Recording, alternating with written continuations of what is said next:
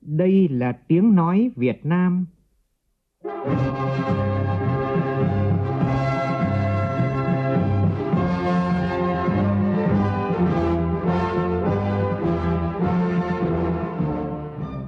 là tiếng nói Việt Nam, phát thanh từ Hà Nội, thủ đô nước Cộng hòa xã hội chủ nghĩa Việt Nam.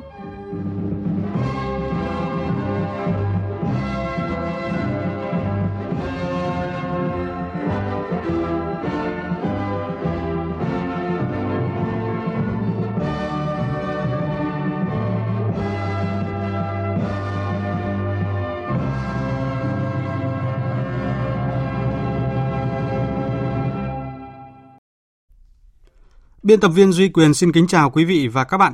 Mời quý vị và các bạn nghe chương trình Thời sự sáng nay, thứ hai, ngày mùng 2 tháng 3 năm 2020, tức ngày mùng 9 tháng 2 năm canh tí. Chương trình có những nội dung chính sau đây.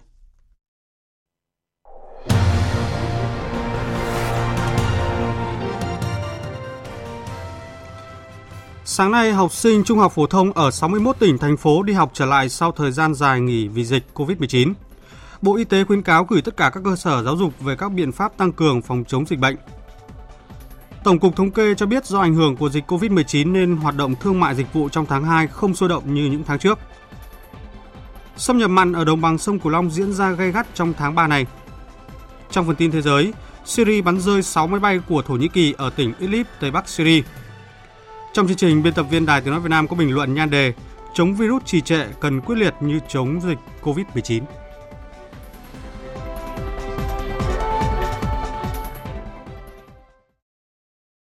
Bây giờ là tin chi tiết.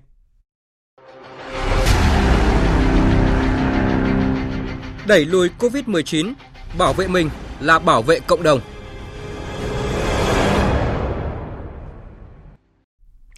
Thưa quý vị và các bạn, do ảnh hưởng của dịch COVID-19, đến nay đã có 61 tỉnh, thành phố thông báo cho học sinh từ mầm non tới lớp 9 nghỉ học thêm 1 đến 2 tuần.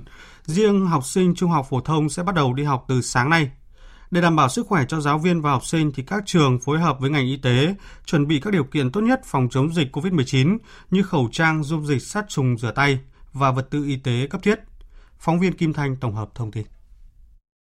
Để đảm bảo an toàn cho học sinh trong ngày quay trở lại trường, ngành y tế tỉnh Vĩnh Phúc chỉ đạo các trạm y tế xã, phường, thị trấn trong toàn tỉnh cử cán bộ y tế trực tại các cơ sở giáo dục để phối hợp việc theo dõi sức khỏe của giáo viên và học sinh cũng như hướng dẫn chuyên môn về phòng chống dịch bệnh, cũng như địa phương khác trên cả nước, hơn 35.000 học sinh trung học phổ thông, cơ sở giáo dục thường xuyên của tỉnh Ninh Bình sẽ bắt đầu trở lại trường từ ngày 2 tháng 3. Ông Đỗ Văn Thông, Phó Giám đốc Sở Giáo dục và Đào tạo tỉnh Ninh Bình cho biết, các trường học đã thường xuyên khử trùng, tiêu độc, trang bị 10.000 bánh xà phòng rửa tay cho tất cả các trường học. Ngoài một số trường đã được trang bị máy đo thân nhiệt, thì Sở Giáo dục và Đào tạo Ninh Bình đã yêu cầu các thầy cô giáo theo dõi chặt chẽ sức khỏe của học sinh.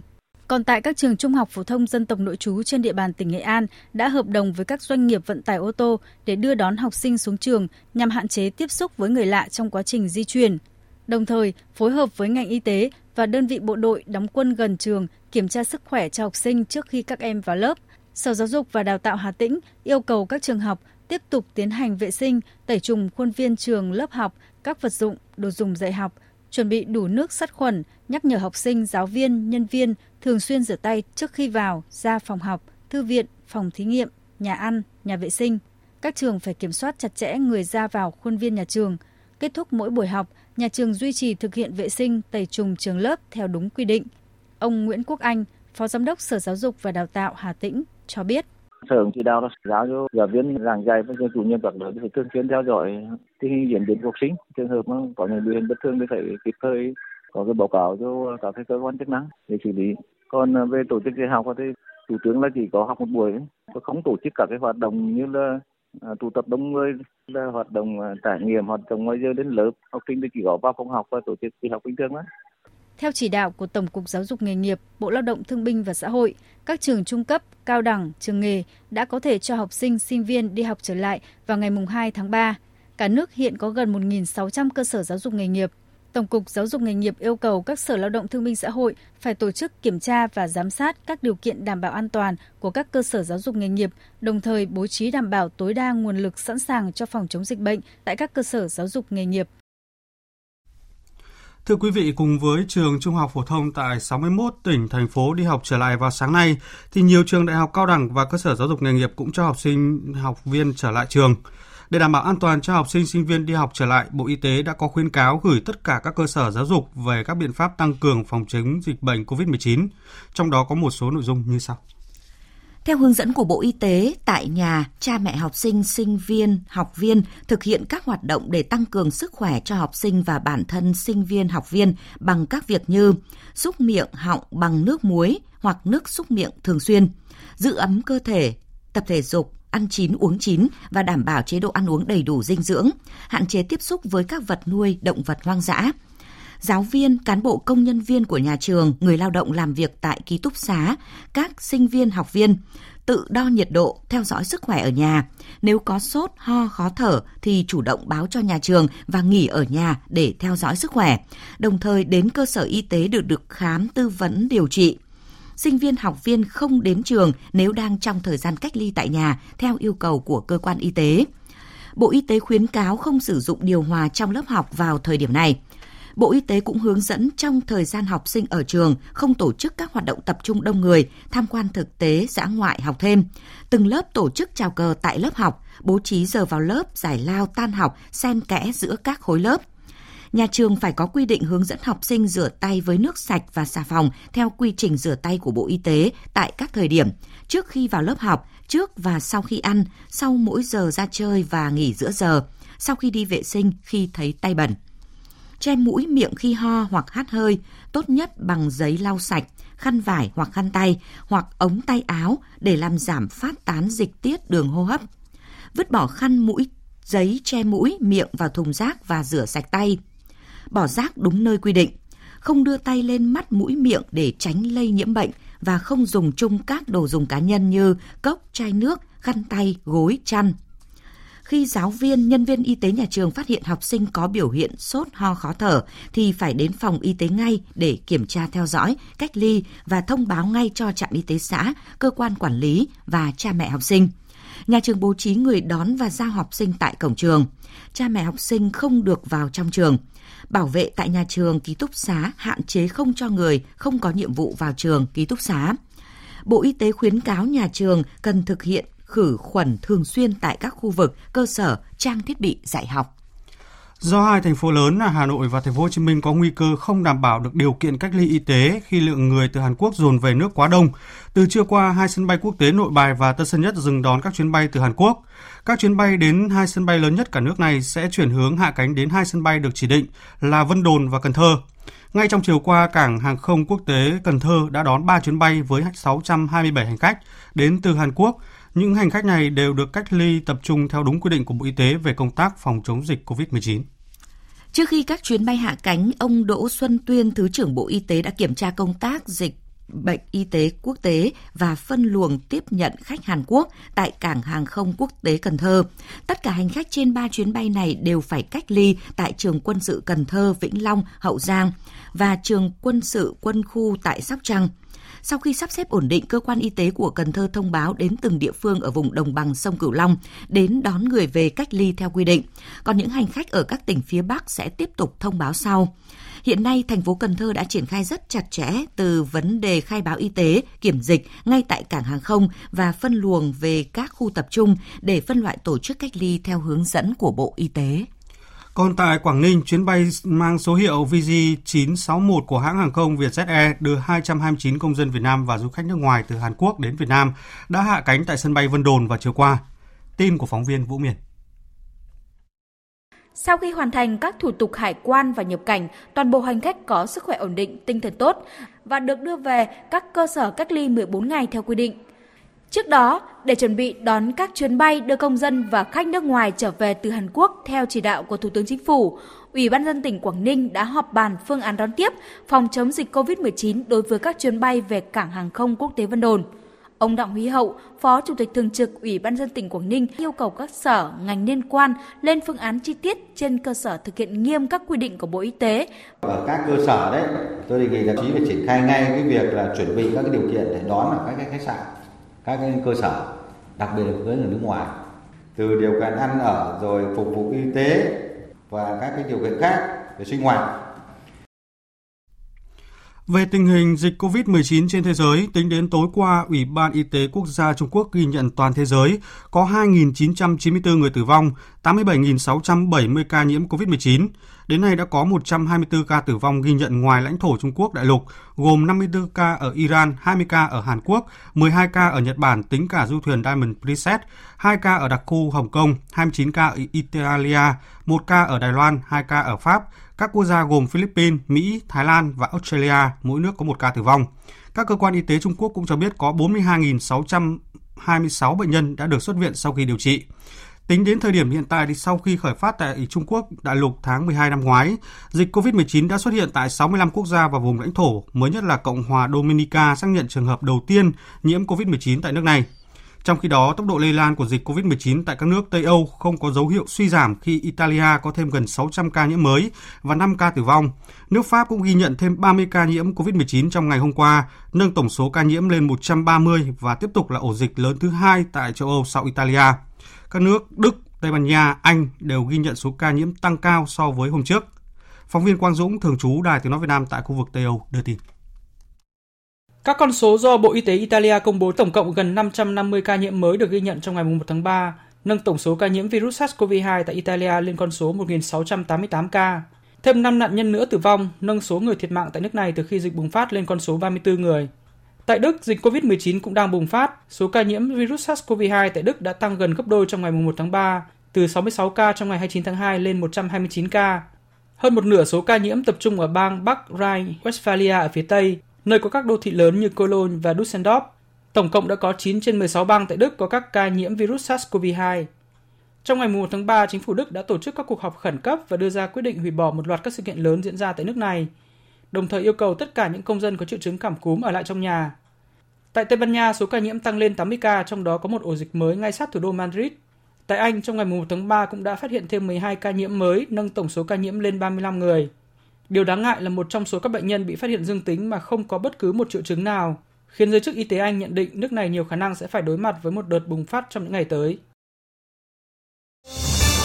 Thời sự VOV, nhanh, tin cậy, hấp dẫn.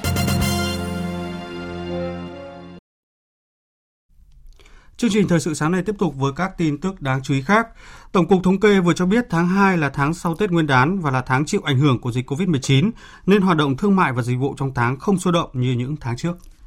Theo đó, tổng mức bán lẻ hàng hóa và doanh thu dịch vụ tiêu dùng tháng 2 ước đạt hơn 414.000 tỷ đồng, giảm 7,9% so với tháng trước và tăng 6% so với cùng kỳ năm trước. Tính chung 2 tháng đầu năm nay, tổng mức bán lẻ hàng hóa và doanh thu dịch vụ tiêu dùng đạt gần 864.000 tỷ, tăng 8,3% so với cùng kỳ năm trước. Xét theo ngành hoạt động, doanh thu bán lẻ hàng hóa 2 tháng đầu năm nay ước đạt 674.000 tỷ đồng, tăng 9,8% so với cùng kỳ năm trước, nhưng thấp hơn so với mức tăng 13,3% của cùng kỳ năm 2019. Một số địa phương có mức tăng doanh thu bán một số địa phương có mức doanh thu bán lẻ hàng hóa tăng khá là Quảng Ninh, Hải Phòng, Thanh Hóa, Nghệ An, Hà Nội, Thành phố Hồ Chí Minh, Đà Nẵng và Khánh Hòa. Thưa quý vị, tỉnh Quảng Trị hiện có 38 lối đi tự mở gọi là đường ngang dân sinh băng qua đường sắt không có rào chắn cảnh báo tự động. Việc chậm đóng các đường ngang dân sinh tiềm ẩn các nguy cơ tai nạn giao thông đường sắt nghiêm trọng. Tin của phóng viên Đình Thiệu tại miền Trung. Từ năm 2017, tỉnh Quảng Trị đã phê duyệt đề án đóng các lối đi tự mở và làm đường gom song song với đường sắt để giảm tai nạn giao thông. Tuy nhiên, do nguồn vốn hạn chế nên đến nay toàn tuyến mới đóng được 4 lối đi tự mở và làm được 5 km đường gom dọc đường sắt đoàn qua huyện Hải Lăng. Một số đường ngang dân sinh được nâng cấp từ phòng về bằng biển báo lên đường ngang có gác chắn tự động cảnh báo. Ông Nguyễn Ân Tuấn, Chánh văn phòng Ban An toàn giao thông tỉnh Quảng Trị cho biết, hiện đơn vị đang lập dự án đầu tư xây dựng đường gom từ các lối đi tự mở đường ngang qua đường sắt giai đoạn 2021-2025 với kinh phí gần 40 tỷ đồng. Theo đó sẽ đóng một số đường ngang, nâng cấp một số lối đi tự mở thành đường ngang hợp pháp. 34 lối đi từ mở còn lại thì chúng tôi cũng làm theo. Trên tinh thần là nhà nước và nhân dân cũng làm. Thì chúng tôi sẽ làm việc với từng vị trí một, từng địa phương liên quan. Có ba giải pháp. Một là làm đường gom, làm đường dọc song song với đường sắt để kết nối từ lối đi từ mở tới cái đường ngang hợp pháp. Giải pháp thứ hai, tức là rào chắn lại lối đi từ mở, nâng cấp từ lối đi từ mở lên đường ngang có phép. Ông Phùng Tiến Dũng, trưởng phòng dự báo thủy văn Trung Bộ, Tây Nguyên và Nam Bộ, Trung tâm Dự báo Khí tượng Thủy văn Quốc gia cho biết, tình trạng xâm nhập mặn ở đồng bằng sông Cửu Long tiếp tục diễn ra gay gắt trong tháng 3 này, đặc biệt là khoảng thời gian từ ngày 11 đến ngày 15 tháng 3, ảnh hưởng lớn đến sản xuất sinh hoạt và sau đó có xu thế giảm dần đến cuối tháng 3. Xâm nhập mặn trên các sông Vàm Cỏ, Cái Lớn duy trì ở mức cao tới cuối tháng 4, sau đó xâm nhập mặn có khả năng giảm dần. Tin cụ thể như sau. Từ nay đến ngày 5 tháng 3 do ảnh hưởng của kỳ chiều cường thấp, các địa phương vùng đồng bằng sông Cửu Long cần tranh thủ tích trữ nước ngọt. Đợt cao điểm từ ngày 6 đến ngày 15 tháng 3, các địa phương hạn chế tưới, tưới nước tối thiểu nhằm giảm thiểu thiệt hại sản xuất. Đối với diện tích trồng cây ăn trái có giá trị kinh tế cao, chịu mặn kém, trước khi tưới cần kiểm tra nồng độ mặn. Trong trường hợp cực đoan, thời gian thiếu mưa kéo dài kết hợp với tăng sử dụng nước trên các dòng nhánh và trữ nước tại các đập khiến tình trạng hạn hán, thiếu nước, xâm nhập mặn kéo dài hơn và trầm trọng hơn. Từ ngày mùng 6 đến ngày mùng 10 tháng 3, xâm nhập mặn có xu thế tăng dần, độ mặn sẽ tăng cao trong ngày mùng 10 tháng 3. Từ ngày 11 đến ngày 15 tháng 3, xâm nhập mặn tiếp tục tăng và đạt mức cao nhất từ nay đến ngày 13 tháng 3, sau giảm chậm. Độ mặn cao nhất trong đợt này ở mức tương đương và cao hơn xâm nhập mặn ngày mùng 10 đến ngày 13 tháng 2 và cùng kỳ năm 2016. Rủi ro thiên tai do xâm nhập mặn ở đồng bằng sông Cửu Long ở mức cấp độ 2.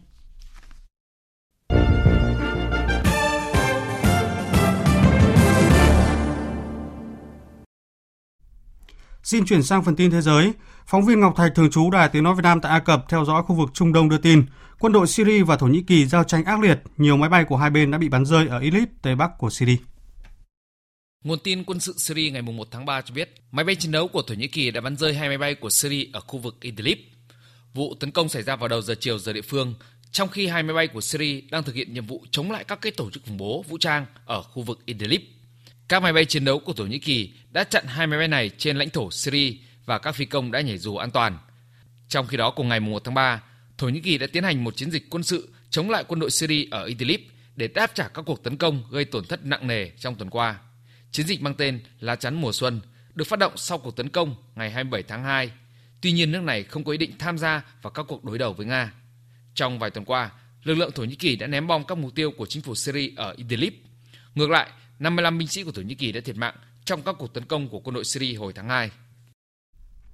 Trong một diễn biến mới nhất, hãng tin Sputnik của Nga cho biết cảnh sát Thổ Nhĩ Kỳ đã bắt giữ trưởng đại diện của hãng tin này ở Thổ Nhĩ Kỳ.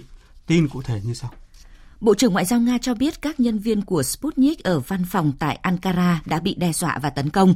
Ngày 29 tháng 2, một số phần tử mang khẩu hiệu có nội dung đe dọa và đề nghị các nhà báo của Sputnik ngừng làm việc và các nhà báo đã bị các lực lượng an ninh Thổ Nhĩ Kỳ bắt giữ từ đêm ngày 29 tháng 2. Phía Nga cho biết tình hình đã trở nên phức tạp khi không thể liên lạc được với các nhà báo.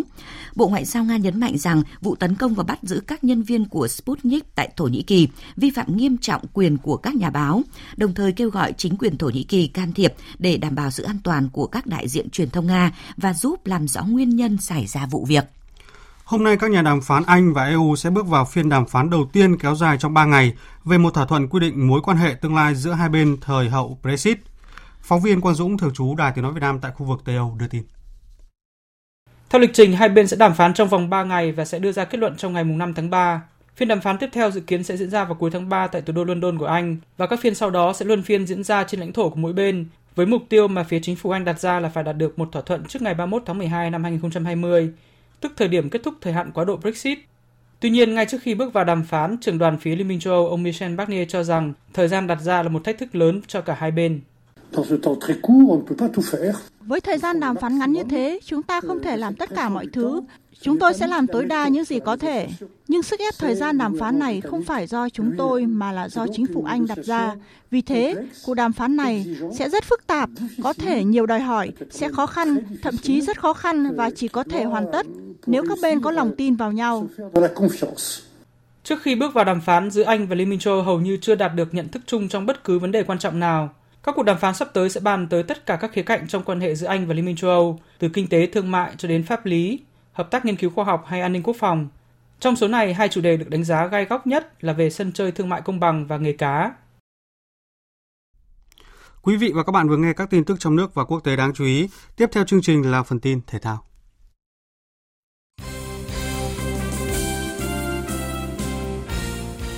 Hôm nay, Liên đoàn bóng đá châu Á AFC bắt đầu 3 ngày họp để xem xét lịch các giải đấu do liên đoàn quản lý do ảnh hưởng của dịch Covid-19 đang diễn biến phức tạp trên toàn cầu. Hiện đang thời điểm có nhiều trận đấu vòng loại World Cup 2022 và vòng loại môn bóng đá nữ Olympic 2020 khu vực châu Á. Đáng chú ý là ngày 31 tháng 3 tới đây, Việt Nam sẽ gặp Malaysia trên sân Bukit Jalil thuộc vòng loại World Cup 2022. Tuy nhiên, trận đấu này sẽ được AFC quyết định có giờ lại hay không trong ngày hôm nay. Chiều qua trên sân vận động thống nhất, câu lạc bộ Hà Nội đã lội ngược dòng để vượt qua câu lạc bộ Thành phố Hồ Chí Minh trong trận tranh siêu cúp quốc gia 2020 với tỷ số 2-1. Trận đấu mở màn mùa giải 2020 của bóng đá Việt Nam chỉ có đúng 80 khán giả trên sân do lo ngại dịch Covid-19, nhưng hai đội vẫn công hiến một trận đấu đầy hấp dẫn. Sau khi cùng các đồng đội mang về danh hiệu siêu cúp quốc gia lần thứ ba, đội trưởng Văn Quyết nói: Chiếc cúp này thì Quyết muốn gửi đến tất cả những người hâm mộ, đặc biệt là những khán giả đã tới sân. Ờ, Quyết muốn gửi lời cảm ơn đến tất cả những khán giả, những người yêu mến Hà Nội và đặc biệt yêu mến bóng đá Việt Nam. Chuyển sang thông tin các trận đấu trong khuôn khổ vòng 28 giải bóng đá ngoại hạng Anh diễn ra vào tối qua. Manchester United đã hòa với đội chủ nhà Everton với tỷ số 1-1. Với tỷ số này, Manchester United tiếp tục cuộc đua vị trí trong top 4 với Chelsea. Ở trận đấu diễn ra cùng giờ ngay trên sân nhà, Tottenham để thua ngược 2-3 trong cuộc tiếp đón Wolverhampton. Đây là trận đấu thứ ba liên tiếp Tottenham phải nhận thất bại tại các đấu trường. Tại giải bóng đá vô địch quốc gia Tây Ban Nha La Liga, trận đấu đáng chú ý nhất ở vòng đấu thứ 26 là cuộc chạm trán giữa Real Madrid gặp Barcelona kết thúc cách đây hơn một giờ đồng hồ. Kết thúc trận đấu, Real đã thắng Barcelona với tỷ số 2-0. Các trận đấu còn lại, Sevilla thắng Osasuna với tỷ số 3-2, Atlético Bilbao thắng Villarreal với tỷ số 1-0, Espanyol hòa Atlético Madrid với tỷ số 1-1, trong khi đó Getafe thắng Mallorca với tỷ số 1-0.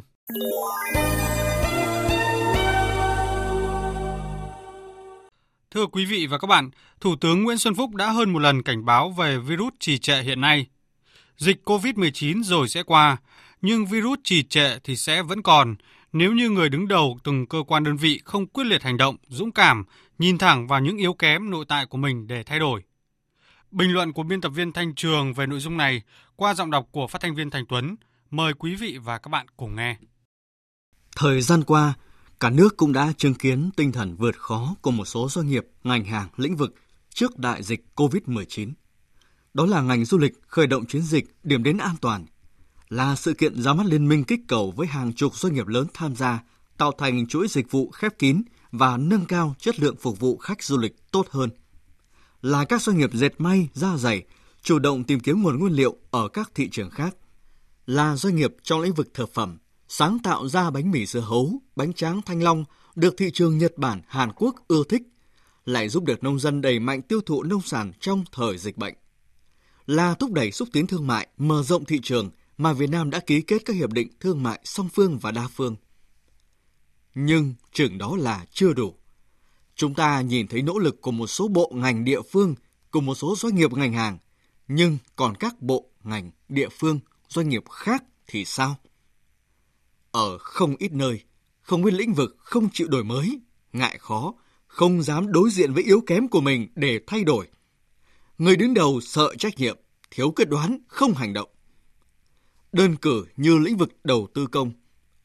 Nhiều năm qua, tốc độ giải ngân luôn đạt thấp. Nửa đầu năm chỉ đạt từ 30 đến 40%.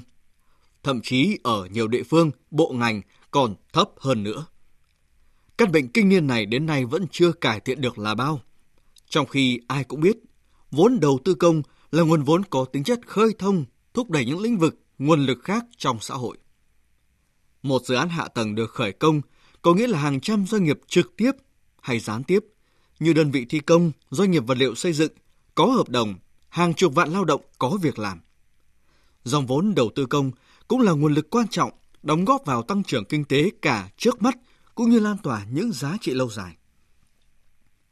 Giờ cũng phải là lúc các bộ ngành, địa phương đẩy mạnh hơn nữa cải cách hành chính, cắt giảm triệt để giấy phép con, giấy phép cháu, rút ngắn thời gian làm thủ tục cho doanh nghiệp. Giờ cũng là thời điểm để Việt Nam tái cấu trúc, tổ chức lại nền kinh tế, thương mại, đầu tư của mình để đa dạng hóa, đa phương hóa tốt hơn kinh tế đối ngoại, đem lại cân bằng bền vững cho nền kinh tế và phát triển của đất nước thay vì lệ thuộc vào một thị trường. trở lại công tác phòng chống dịch COVID-19 của ngành y tế. Từ đội ngũ cán bộ quản lý cho tới đội ngũ y bác sĩ miệt mài ngày đêm chống dịch trên tuyến đầu. Từ bệnh viện tuyến trung ương cho tới cơ sở y tế cấp huyện cũng chống dịch nhuân nhuyễn, nhịp nhàng.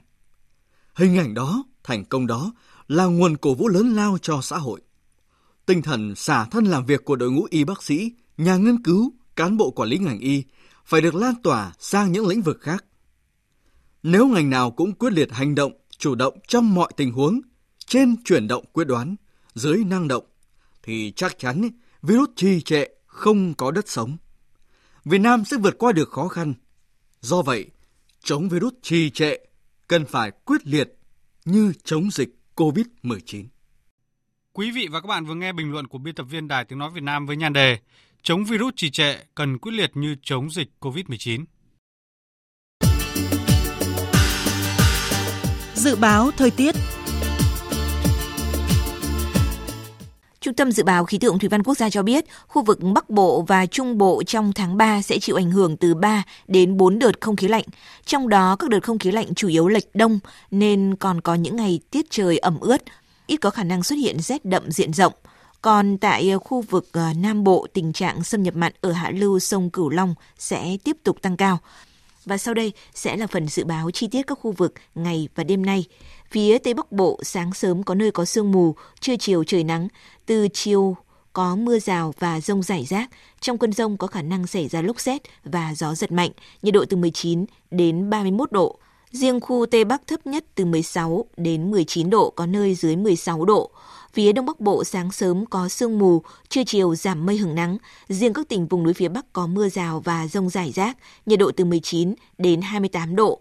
Các tỉnh từ Thanh Hóa đến Thừa Thiên Huế nhiều mây, có mưa vài nơi, sáng sớm có nơi có sương mù và sương mù nhẹ rải rác, trưa chiều hưởng nắng, nhiệt độ từ 20 đến 31 độ. Các tỉnh ven biển từ Đà Nẵng đến Bình Thuận, ngày nắng, đêm có mưa rào vài nơi, nhiệt độ từ 21 đến 32 độ. Tây Nguyên ngày nắng, đêm không mưa, nhiệt độ từ 17 đến 32 độ. Nam Bộ, ngày nắng, đêm không mưa, riêng miền Đông có nơi có nắng nóng, nhiệt độ từ 22 đến 34 độ, riêng miền Đông có nơi từ 34 đến 36 độ. Khu vực Hà Nội có mưa vài nơi, sáng sớm có nơi có sương mù, trưa chiều giảm mây hưởng nắng, nhiệt độ từ 21 đến 28 độ. Tiếp theo là dự báo thời tiết biển. Vịnh Bắc Bộ có mưa vài nơi, tầm nhìn xa trên 10 km, gió Đông Nam cấp 3, cấp 4. Vùng biển từ Quảng Trị đến Quảng Ngãi không mưa, tầm nhìn xa trên 10 km, gió đông cấp 3, cấp 4. Vùng biển từ Bình Định đến Ninh Thuận, từ Bình Thuận đến Cà Mau không mưa, tầm nhìn xa trên 10 km, gió đông bắc cấp 4, cấp 5. Vùng biển từ Cà Mau đến Kiên Giang và Vịnh Thái Lan không mưa, tầm nhìn xa trên 10 km, gió nhẹ khu vực Bắc, giữa và Nam Biển Đông và khu vực quần đảo Hoàng Sa thuộc thành phố Đà Nẵng, khu vực quần đảo Trường Sa thuộc tỉnh Khánh Hòa có mưa rào vài nơi, tầm nhìn xa trên 10 km, gió Đông Bắc cấp 4, cấp 5. Những thông tin thời tiết vừa rồi đã kết thúc chương trình Thời sự sáng nay của Đài Tiếng Nói Việt Nam. Chương trình hôm nay do các biên tập viên Duy Quyền, Bùi Chuyên tổ chức biên soạn và thực hiện, cùng sự tham gia của phát thanh viên Phương Hằng, kỹ thuật viên Văn Quang, chịu trách nhiệm nội dung Nguyễn Mạnh Thắng, Quý vị và các bạn quan tâm đến các nội dung trong chương trình Thời sự sáng nay có thể nghe lại qua website vv1.vn. Cảm ơn quý vị đã quan tâm lắng nghe. Kính chào và hẹn gặp lại.